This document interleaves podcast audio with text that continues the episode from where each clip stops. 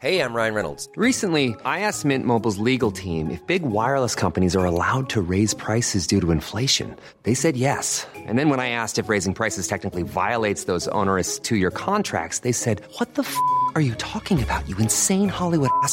So to recap, we're cutting the price of Mint Unlimited from $30 a month to just $15 a month. Give it a try at mintmobile.com slash switch. $45 upfront for three months plus taxes and fees. Promo for new customers for limited time. Unlimited more than 40 gigabytes per month. Slows. Full terms at mintmobile.com.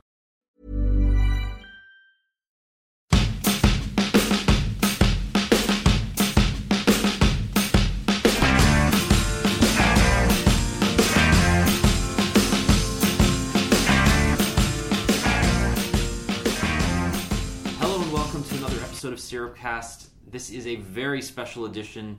Uh, I am joined in the same room for the first time by uh, my three illustrious colleagues. To my right, uh, owner of Mobile Syrup and Beta Kit, and uh, the best site in the world, Inside Timmy's, Yes. Ian Hardy. How are you, sir? Very good, thank you. Thanks for having me. Across from me, Patrick O'Rourke, uh, the man uh, on his way to Barcelona for the first time from Mobile World Congress. We will get to that in just a little bit. And uh, senior editor at Mobile Syrup. And also frequent guest of CanCon podcast hosted by our sister site BetaKit. Yes, I'm lucky enough that they, they let me show up sometimes and hopefully say intelligent things. And to my left, Igor Bonifacic. Bonifacic? Bonifasic, thank you. Yes. That's there we go. Bonifacic. It's only been about 30 seconds and I butchered your name. I'm sorry. Huh?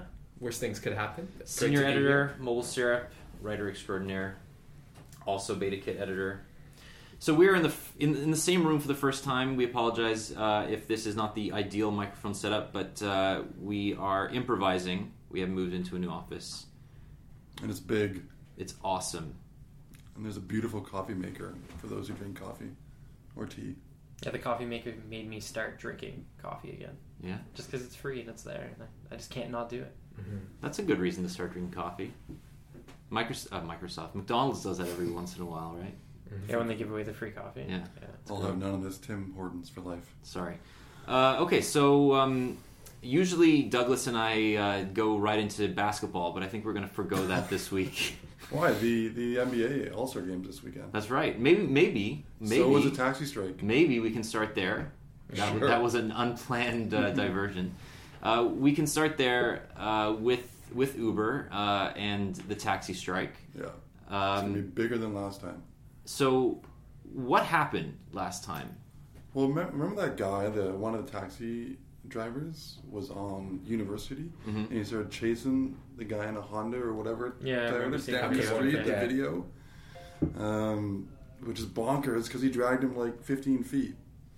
And a- Yeah, and that didn't do much for the reputation of the taxi industry. I think it made it worse. Oh, I definitely think so.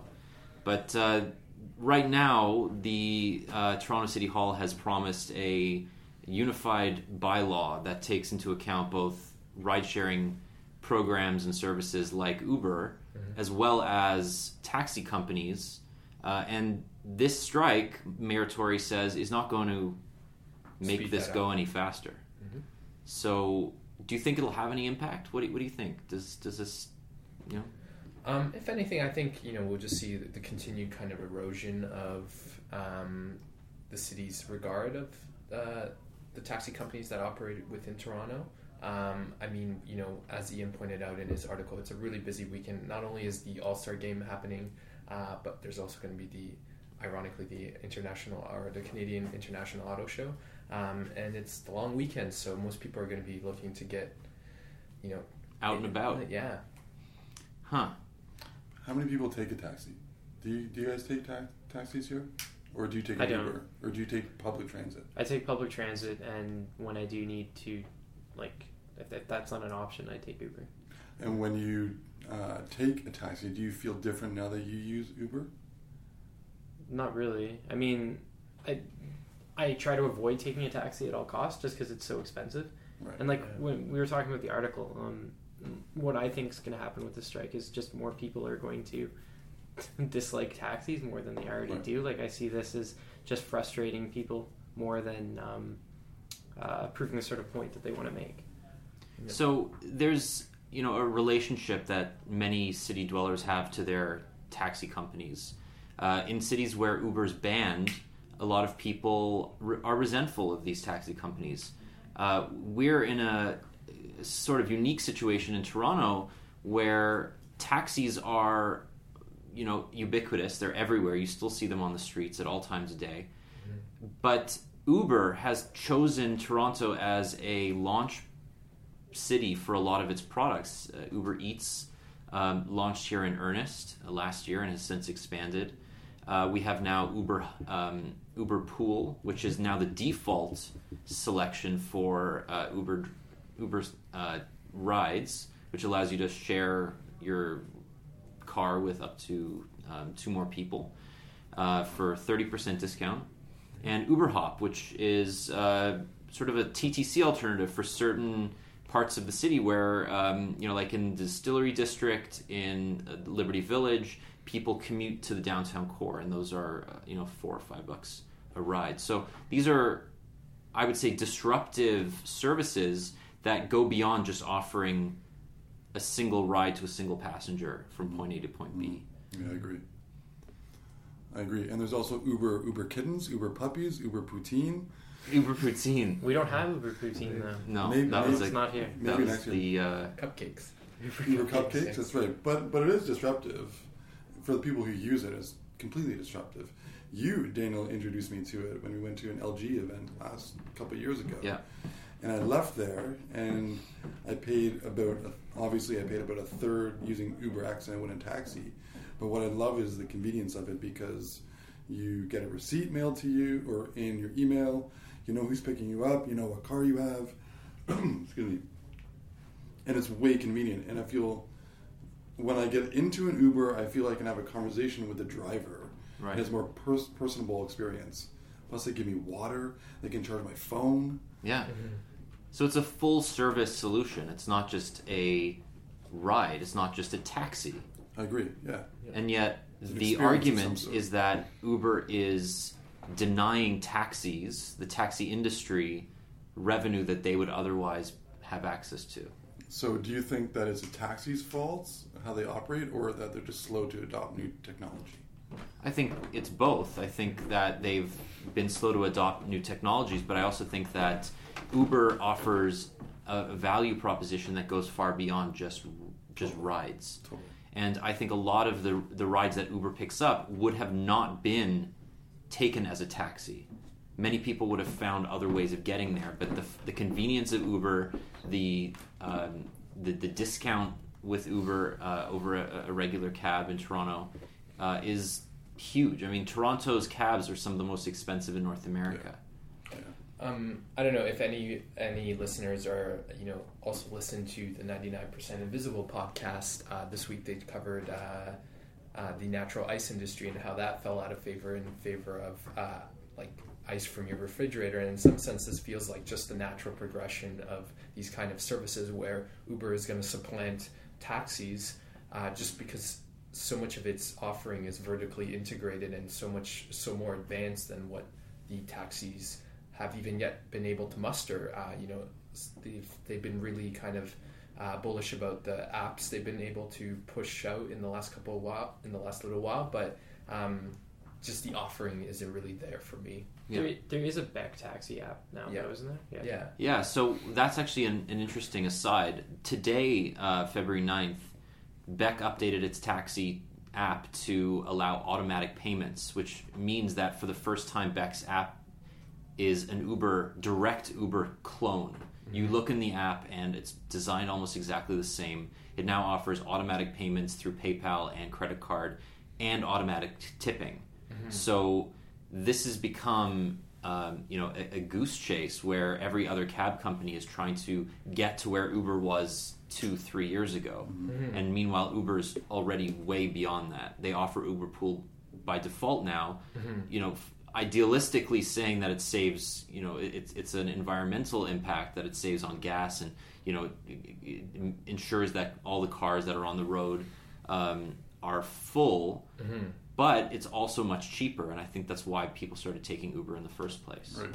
And you know, like one of the issues I think the taxi cabs are going to have to continue to contend with uh, is that you know, I've talked to, and this is especially a problem with you know that a lot of women in the city face is that some taxi cabs, depending on how far they want to go, the taxi won't pick them up, and that's something that Uber obviates because you the driver is connected to an app that automatically dispatches them and finds them customers, right? So distance is really never an issue, and I kind of feel until the, the taxi cabs really, you know, they're uh, the law states they have to pick up anyone, but ask anyone in the city of Toronto or any other city, and I think you'll say that you know the law really not only is it hard to enforce, but it really isn't enforced, um, and that's something that taxi cabs I think will have to really get better at before they fix their reputation in this city specifically. Yeah, that's an interesting point because from Uber's perspective, the um, the customer is in control of when the transaction begins. When I press call an Uber, that's when the transaction begins, and then the the uh, driver accepts my request. Whereas with a regular cab, that it's the other way around, right? It, it's only the transaction only begins when the cab driver turns on the meter. So until that happens, it doesn't matter where the cab is, Yeah. right? And there was a situation last year uh, at Muzik Nightclub where a woman was shot. Uh, trying to hail a cab and she couldn't get one because the cabs wanted nothing to do with the people leaving the nightclub, and she was a, an innocent bystander. So, yeah, I mean that's that's a really good example of uh, of a time when Uber uh, is is both a, a safety advantage as well as a technological advantage. And you know, this is not to say that Uber, you know, is by any means perfect. You know, they've, uh, you know, I've read of Uber uh, drivers, you know, of women having issues with Uber drivers as well. Uh, but that in this specific case, it's where it's markedly better than the competitor. Yeah, And Uber's not perfect. Have you seen their new logo? It's a pretty bad logo. their pretty- new logo Travis, what were you thinking? It's not a progression. Yeah, It's more con- it's it's more confusing than anything. What what I really loved about the old Uber logo is that it had a big U on it, but it felt the brand felt classy, and you were getting into something an experience. This new direction, which is all about data and the people, uh, and this chip sort of thing. Um, confusing to me from a brand perspective, but the experience doesn't change. It's just the brand is a little bit different. Speaking of brands, uh, let's let's talk a little bit about another company that's been in the news this week, uh, BlackBerry. Uh, we broke this story on Mobile Syrup uh, last week. Douglas Soltys wrote the article uh, about layoffs in Sunrise, Florida, where BlackBerry employed 75 people at a manufacturing plant, as well as in Waterloo, where purportedly the majority of the some 200 layoffs or BlackBerry says it's 200 altogether, so that that's about 125 in Waterloo, but we've heard a much higher number, up to a 1000 Uh, that most of them were affected in the devices and BlackBerry 10 divisions. Uh, this kind of goes along with comments that both John Chen and his executive team had made in the last few weeks about how Android really is the future of the company's devices. And by paring back those two divisions, they can really focus on what their uh, core competencies, competencies are going forward, which are services, software, and the enterprise. Uh, so let's talk a little bit about that. What um, what is your opinion, Patrick, on on whether BlackBerry's direction, even in even in focusing just on Android, uh, you know, whether that's the right move or whether they should just cash in their chips right now and just shut down the whole thing? So one of the one of the things is like, have they discussed the Priv sales in terms No. of like? So that that's that's my thing. Like, they've they've tried this Android experiment. Um, I think they need to sit down and evaluate how successful it was, how successful it was, and whether or not they need to push forward with like I, I know we did a story a while ago with a different. Um, uh, like a mock-up of another Android device that could or could not be actually a legitimate uh, BlackBerry upcoming Android device. Um, I think they sort of need to see if that's the direction that things need to continue in, or just work on the services that they're good at, like the BES 10 security stuff, as well as QNX. Like, Yeah. I've, I've used QNX before in in vehicles, and it's awesome, and I think that makes them a fair amount of money. So, I, I don't know. It, it's hard to tell right now. Like, I, I, I don't think they need to continue with BlackBerry 10. I know that um, Chen made a statement relatively recently saying that the company is still committed to it, but obviously these layoffs are an indication that that's not the reality of the situation. Like things are going in a different direction. Yep.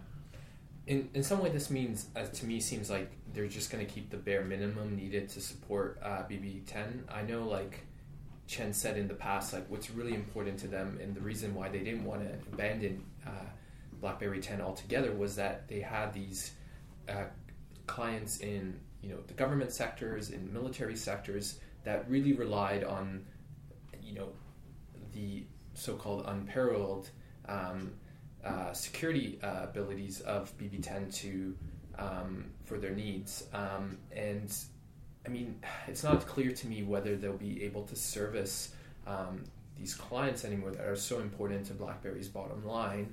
Um, and you, on a side note, you know, what's really sad is I think I read somewhere that the original designer of um, BlackBerry Messenger was let go Yeah. in the process, um, which I think in some way is just such a you know poignant um, mark on how drastically this company just or this company's just left a really important part of its history behind in the last couple of days. BBM used to be huge. Like everybody Yeah. used it, and even when it launched on Android and iOS, there's sort of a resurgence. Everyone was downloading it. You heard Mm-hmm. people talking about it again, but that died out pretty quickly um, because so many other services Yeah. do almost exactly what BBM did. Just Right. I mean, one of their neighbors, Kik, Yeah. built is building an entire you know very wealthy startup or very wealthy company on the premise of BB10, right? Or sorry, uh, BlackBerry Messenger. And Ted, Ted Livingston, CEO, was at BlackBerry Mm-hmm. on the Messenger team. And then he got sued by BlackBerry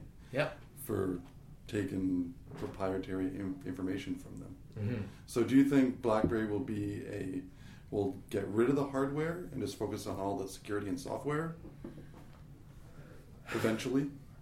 I mean, it's Dan. Do you want to? Well, I, I don't think it'll disappear immediately. I, I've been asked many times whether by this time in 2016, BlackBerry would even make phones, and the Priv proved everybody wrong. Um, Not only in its quality, but in the fact that it exists at all. Mm-hmm. What I've heard is that they have toyed with the idea of shutting down the hardware division many times, and they've held on to it as this representative of the ideal BlackBerry ecosystem where both hardware and software live in harmony and that they can mm-hmm. show off all of their new you know core security features in BES 12 now they've integrated good technology into BES 12 these good technology was built on the premise of um, enterprise mobile management for iOS and Android so the Priv is a perfect canvas for growing that side of the business. Uh, as you know, we've learned, Patrick, you wrote about this a few weeks ago. Good was on its last legs financially when Yeah. BlackBerry purchased it, and even employees at the company had no idea that it was about to be purchased right from under them.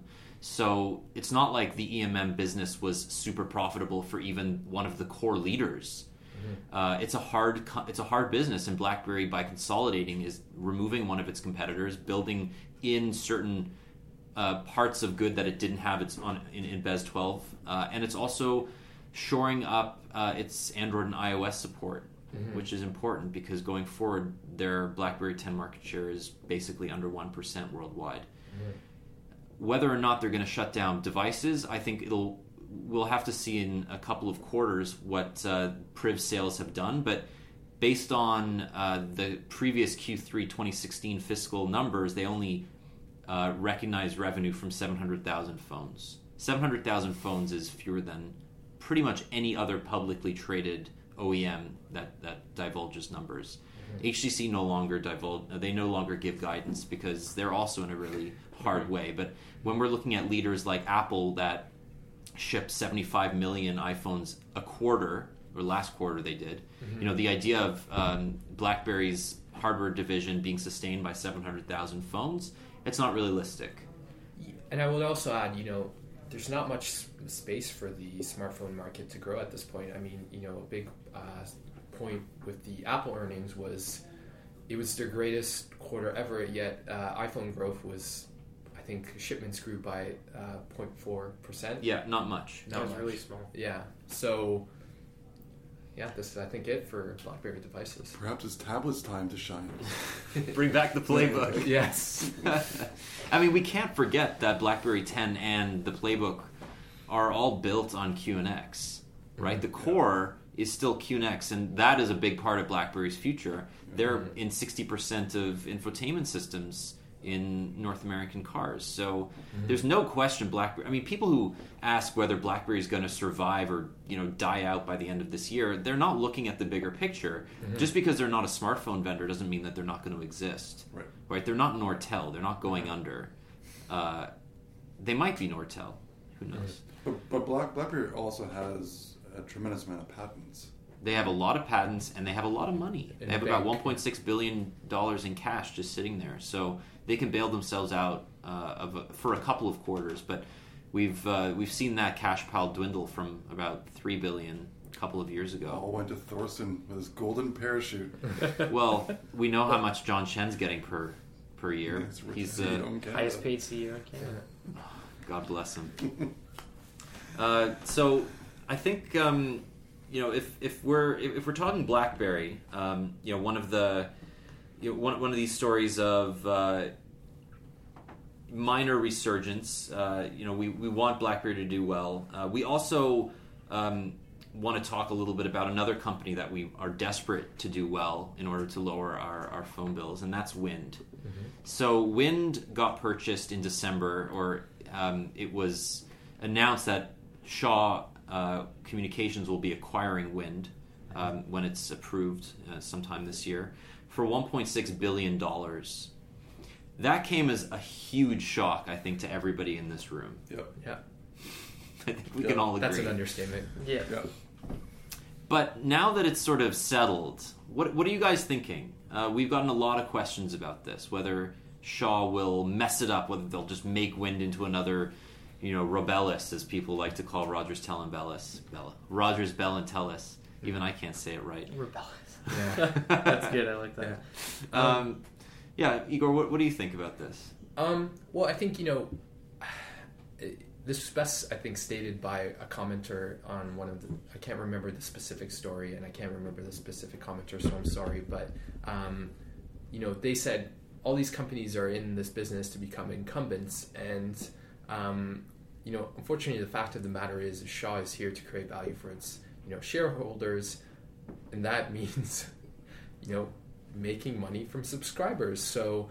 Uh, you know, I certainly hope in, you know, obviously, Daniel, you talked about in the short term, it's going to be really important for them to kind of differentiate, but how they're going to do that is maybe charging a bit less than the competitors while they build out their network. But I think, you know, in selling, you know, their media section, you know, this is Shaw's game plan, and it's to become one of the big four now. In provinces where there Yeah. aren't four Yeah. Life is full of awesome what ifs, and some not so much, like unexpected medical costs. That's why United Healthcare provides Health Protector Guard fixed indemnity insurance plans to supplement your primary plan and help manage out of pocket costs. Learn more at uh1.com.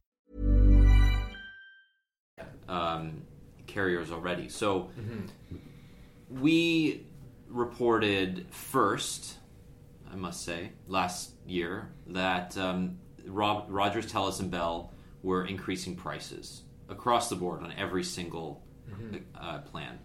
That was then followed by Videotron, by uh, SaskTel, and MTS. But those three carriers, Videotron, SaskTel, and MTS, are significantly charged significantly less already than Rogers, Telus, and Bell.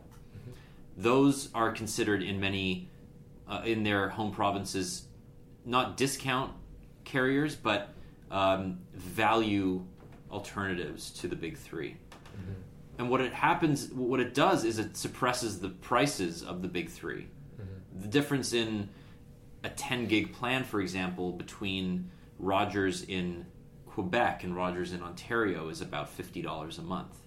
So it's clear that we do need the presence of Wind Mobile.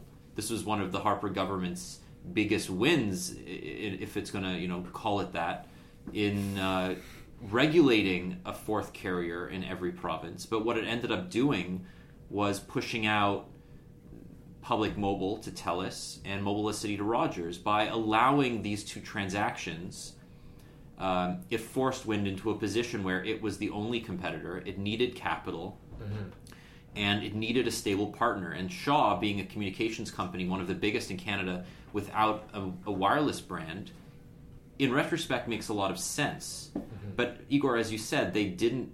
They don't have any intention to keep it as a discount brand. And even Brad Shaw in the press conference the day they purchased Wind said that yes, eventually we're going to need to provide value to our shareholders. So something I'm curious about, how does that affect current Wind customers? Like if I'm a Wind subscriber right now and Shaw's going to pivot the brand to being the same in, in the same price range as Rogers and Bell, does that mean that if I'm a Wind customer, my plan's going to go up or is or those kind of changes only going to affect new customers? So there's a couple things there. First of all, Wind doesn't do contracts. So technically there's nothing that says Wind can't mm-hmm. overnight increase the plans of all of their postpaid customers by X. The reality is that they can't do that because they don't have an LTE network. Right now they operate a 3G network in the 5 cities that uh, that they run and they just finished upgrades to their 3G network in Vancouver. They're rolling out the same to um, to Calgary, and I'm assuming it'll just go east from there. What what happened when Rogers purchased Mobilicity is that in order to be approved by um, by Industry Canada, they were required to sell off some of that spectrum to Wind.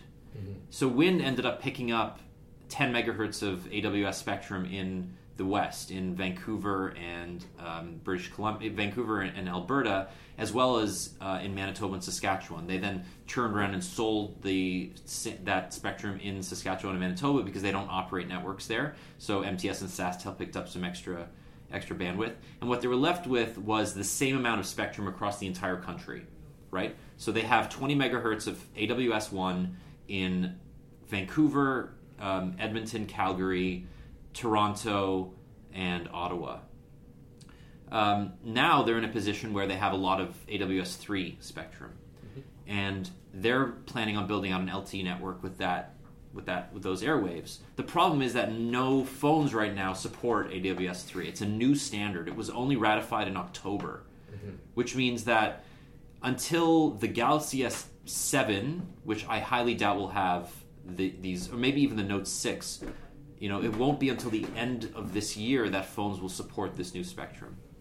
And that means that Wind can't officially launch it, even if they have the hardware on the towers, until the end of 2016.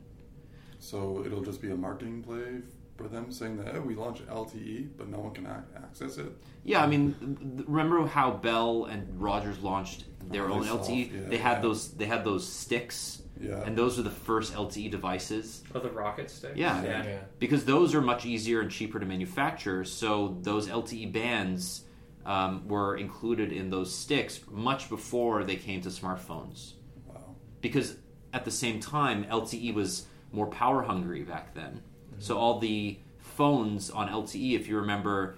Um, the famous example of um, when Sprint launched its WiMAX network uh, with the, I think it's the HTC, oh, what was it? Some Evo 4G, Yeah. I think it was. I remember the Yeah, phone you're talking. That phone had three hours of battery life on its best day. But its internet was really fast. It was so fast if you weren't moving. Yeah. but I think we're going to be in a similar position where only a couple of products will support their LTE network, and then over the course of 2017, it'll come to every device they own.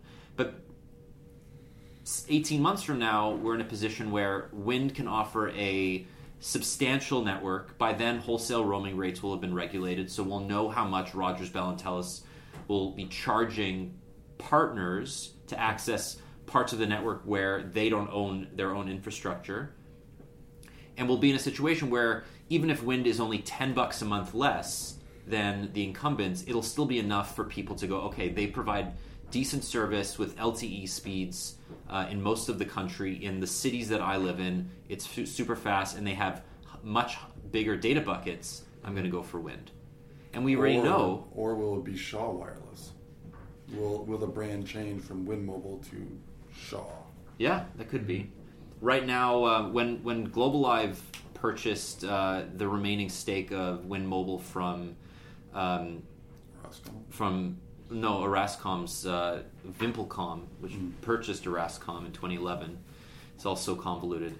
They purchased the rights to Wind because Wind is actually it's a brand that's in in many other parts of the world. So they could save some money by just you know changing from like uh, whatever coffee time to like you know it's, it's coffee time or it's coffee moment or whatever. The coffee time. Yeah, something that's uh, slightly, mm, you know, similar. But uh, I mean, they could they could do that. They could they could certainly change the Wind brand. I, I don't think there's a lot of consumer um, sentiment there that you know would, would miss it.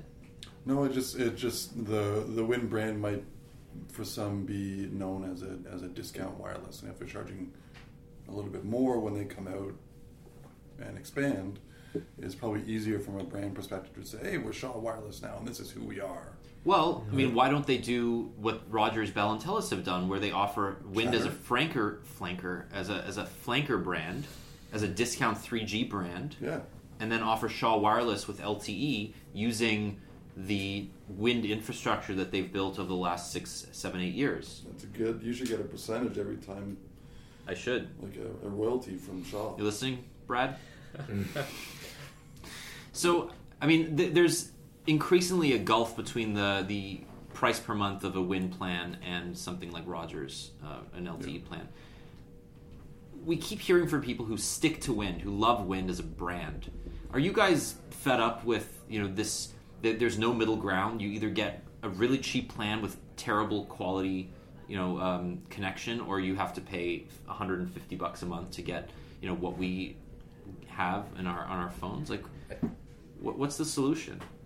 I think, unfortunately, in some ways, there is no solution in Canada, specifically just with how our um, wireless market is structured and what it is specifically. Like in the States, um, you know, there's T Mobile and it has its wireless base.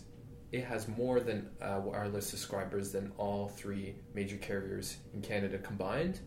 And that gives it a lot of flexibility to kind of do these really maverick things like introduce um, the plans it did in the last couple uh, years. My mind's just blanking at, at the moment. There's, there's some really good like share plans that I Yeah. see pop up on Hulu when I'm watching it that I'm like, I wish that was in Canada. right? But they have the subscriber base to do that, and my fear is with another like big carrier in Canada, that subscriber base between all of them is just going to become even more segmented between the four of them, and they're not going to compete on price as they've done in the past, and they'll continue not to compete on price, and it'll just be you know what they advertise will be like, hey, we're Telus, we have better customer service. Hey, we're Bell, we have LTE Advance, um, and that's really your choices. Is do you want better network speeds or better customer service um, at hundred dollars a month, no matter what? I mean, like the discount brands like Koodo are always slightly cheaper than like Telus is their the, the parent company, right? Obviously, but it, it's still not like that happy middle ground we're talking about where there's a significant discount. Like if you compare the same Telus plan or the Koodo plan, there might be like a five dollar discount or something like that. Um, but it's definitely not where it is in the U.S. for sure. And we also, you know, we're in this industry and we hear about it every day, but a lot of Canadians don't know that Fido is owned by Rogers. Yeah, I was going to mention that too. Yeah. Yeah, like uh, I, um, my girlfriend just switched plans. Like she just switched from Bell to Koodo, um, and she actually had no idea that Koodo was owned by Telus. Mhm. That that was news to her. So I think that's something that the average person has no idea about. and you know whether you could construe that as deceptive, you know, um, advertising or marketing practices you know, aside, I don't think it is. But because they're operated in many ways as independent companies, um, any discount you get from those flanker brands is the same throughout. So Fido um, matches any increases from Koodo, which matches any increases from Virgin, the, the same way that you know it happens with their parent companies. And the same thing recently happened where um, Virgin increased their plans by five dollars. What happened the next couple of days? Koodo and Fido followed. So these are not discount brands in any way. Yeah. Fido has actually admitted that Chatr is its discount brand and that Fido is going after millennials. Mm-hmm. They don't want they want postpaid, high ARPU customers the same way Rogers does. They just want it They just want the the you know single or you know early to mid twenties you know couple who wants a cooler brand. Um, They want their Spotify subscription. That's why they have side. that. Spend more data. Yeah, That's why I had they had that agreement um, with Vice News to do that exclusive like Daily Vice. Yeah, Daily Vice. Daily Vice, yeah. Yeah. Oh, and at the end of the month, uh, Vice Viceland. Viceland is launching um, hundred million dollar partnership with Rogers, Rogers Media. Hundred million dollars Viceland, 12, 12 point something billion on NHL. Yeah, yeah, they're just throwing it out there. They're living living the dream. and uh, Roam, like home, just expanded to more uh, more countries. So good branding. yeah. Um, where do you guys think you want to want to talk a little bit mobile Mobile World mobile World Congress. Congress? Sounds good. Let's do that. Yeah. See you, Patrick. Yeah, I'll, I'll be down there. Gonna open this door. I'll just leave right now. Let's I'll go start walking. Start walking to Barcelona. How long would that take you? So what, what are you most excited about? I, I know that you know you're you're heading to, to Mobile World for the first time. Um, it's it's a beautiful beautiful city, but we know a few things. We know two big devices will be announced there: Galaxy S7, LG G5. Yep. What are you most excited to see? I think I'm most interested in seeing um, what Samsung does with the S7. Uh, we had that story that went up yesterday where we got our hands on a leaked image that kind of looked like it was plastic. We had a little bit of a discussion about it. Um, whether or not it was actually plastic remains to be seen, and whether or not it was actually a legit image, also, we- we're not sure. Um, but yeah, I, I'm excited to check out the S7. Um, I've always enjoyed Samsung's devices. Um, it'll be interesting to see if they continue continue with the Edge. I know a lot of people like that phone, so we'll see if they continue with that. And also the G5. I like the G4. It was one of my favorite phones of last year. Uh, I think it had some de- design flaws like with the button on the back. There's also some other weird button placement in terms of the, the volume. I think that was on the back as well. Um, so it, it'll be interesting to see if they continue with that direction because that kind of made the phone stand out for better or worse. We've also heard some cool rumors about the G5 too. and Mhm. The, the the like accessory module thing that keeps popping up. Yeah, Um, so I'm excited to see that. Uh, LG is also supposedly working on its own um, VR headset because everything Samsung talks about, LG does as well. So I'm, I'm, I'm excited to see that as well. Yeah, I, th- I think um, you know we're, we're hearing a few things about the S7. We're hearing Yeah. uh, they're bringing back the micro SD slot, and I think a lot of that has to do with Google's revamped uh, implementation of external storage on Marshmallow. It can treat SD cards as built-in storage. So if you get a fast enough micro SD card, it basically just adds that amount to your core storage. Um, whereas before, apps had to treat the SD card as a separate entity. They're also um, bringing back the, or rumored to bring back the waterproofing from the S5, which is really neat. Um, and they're, they may move to a USB Type C port, which you know it, it, that would be timely. But uh, you know we've seen it already in devices like the Nexus 6P and 5X. Um, and then they're going to have a huge battery, a battery capable of 17 hours of video playback, which seems I absurdly still don't know if I buy tied to that. Yeah. There's that full brightness too. Yeah, 17 I don't- hours I don't of video buy that. playback? No way. I mean, I'm not sure if we published it yet, but uh, they're also apparently baking in some kind of uh, always on dis- uh, the display's always on functionality. Um, anyone who's used the Moto X, you know, will know Moto Display is really a game changer. Um, and it, in some sense, it's weird that it's taken Samsung this long to kind of build this functionality into their flagship lineup because um, they obviously, you know, source their own uh, Super AMOLEDs for all their phones, um, and this is something we saw in the Note 5. You know, you specifically mentioned that in your Note 5 review, that one cool feature where you could kind of, it was like you were writing on uh, on a blackboard in some sense. Um, Yeah, that was actually really, really well done. um, so yeah, I mean, like I said, anyone that's used the Moto X Play will know, or any Motorola device in the last couple of years uh, will know how like great that kind of functionality is, and I'm really, you know, on a on a kind of small note, just really excited to see how they implement it. Well, I mean, going along those lines, we've kind of reached an apex of, you know, maturity in, in the smartphone market. You know, the Galaxy S6, in my eyes, doesn't feel like an old phone. Not at all. Yeah. You know, when the Galaxy S6 came out last year, the S5 was it already looked like it had aged a, a full year. But this year, we're seeing devices keep their um, their value longer, and Apple's had the same problem where its tock years are, are a little bit more difficult to, to to promote, and people were somewhat disappointed in the additions of the uh, iPhone 6s. In that, you know, the camera was improved, but not by not that much. Uh, 3D Touch hasn't proved to be this blockbuster feature. Uh, so you know, it's every every company's struggling to innovate um, year over year. But I also think that, uh, especially in Canada with the weak Canadian dollar, people are looking to cheaper phones, and we always give way more coverage to the S7s than the you know S5 Neos of the world, but uh, or the A7s or whatever you know they're they're launching in the mid range, but. Increasingly, those are going to be the phones that people care about in the real world because the flagships are four, five, six hundred dollars on contract sometimes. That's a ton of money to drop on a phone, especially if you're getting it outright. Totally. Yeah.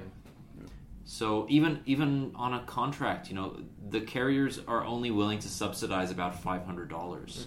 So you know, you basically take that outright cost, you chop off five hundred bucks. If it happens to be a twelve hundred dollar phone, you know, you're looking at seven hundred bucks outright uh, up front, and that's a lot of money, especially when in Canada we don't offer these uh, these device um, plans that you you can add a certain amount of the phone's value every month to your bill and pay it off over two years, and then at the end of that two year period, that price is lopped off the end of your plan, and you pay whatever twenty five bucks a month less.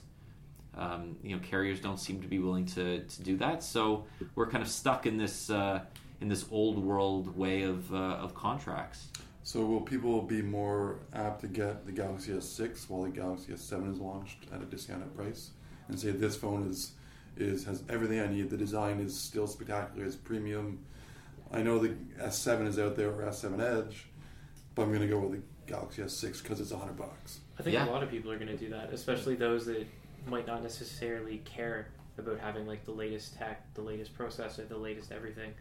Um, if the phone looks cool, which like the S6 is a great looking phone, Yeah. and I'm sure even with the launch of the S7, like Daniel was alluding to, it's still going to look like a great phone. And if it's like three hundred dollars cheaper than the S7, the average person's going to pick that instead. I mean, and we were talking about it on our Slack channel today, but you know, the S6, to my eye, I think still has some of the best optics on a smartphone uh, camera, um, and you know, I think that's going to be really for a lot of people. Sure, it might have that bump, but if it can take great pictures, which it does, um, you know, people are going to buy this phone up if it's a lot cheaper. Yeah, we saw. Um, there's a couple good examples of that. We saw the iPhone six. We heard um, from a lot of store managers that the iPhone six was the best seller during Christmas over the 6S because it was discounted so heavily, uh, often hundred dollars on contract. That ninety nine dollar price point is the sweet spot of what people are willing to pay up front for a phone. So we're you know whereas the S6 right now is 250 on contract, that may drop to 99 bucks on contract, and that will continue to be a great seller for Samsung in 2016. Uh, and and then even beyond that, we're looking at devices like the LG G3 that had a second life at carriers like Fido and, and Koodo, since they were able to offer it for free on a two-year contract. And we may see that happen down the road with the uh, the S6 or the you know the S5 even, which I think is 99 bucks right now. So Samsung's products are moving in a more Apple-like direction where they're just discounting the older models and uh, letting those live on longer.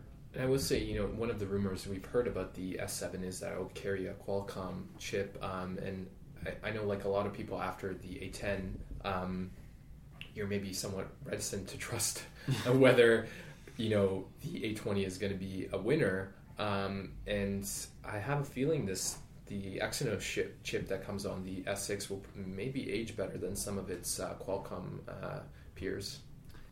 Um, so I uh, I just wanted to um, also um, make a quick announcement. This will be the last time that I'm I'm hosting the Syrupcast. I'm very uh, grateful to to my co-hosts who are going to take over the reins for me. Um, hopefully, keep the show alive. Uh, it's been it's been a lot of fun. This is uh, our 57th episode, and uh, hopefully, uh, you guys can get that to 100. It's been my great honor, A million. Or a million. A million. Why, why are you guys laughing? the never-ending podcast. Yeah. Just one big ongoing podcast. Yeah. Just, Livecast. just, just live stream the office. Just just put a microphone in the middle. That'd be awesome. Yeah, we're moving the podcast to, to uh, Periscope All day. all day. Every day. Sorry, Twitter. That's a lot of bandwidth. Yeah. Um, okay, so uh, thanks very much, you guys, uh, for for tuning in. Um, where can everybody find you on the internet, Ian Hardy? Uh, on Twitter, uh, Inkblot CA, I think it is. Inkblot.ca and uh, Mobile Syrup. You can find me on Twitter at, at Patrick underscore ORourke and all my content on Mobile Syrup. And what about you, Igor? I'm at Igor Bonifacic at twitter.com.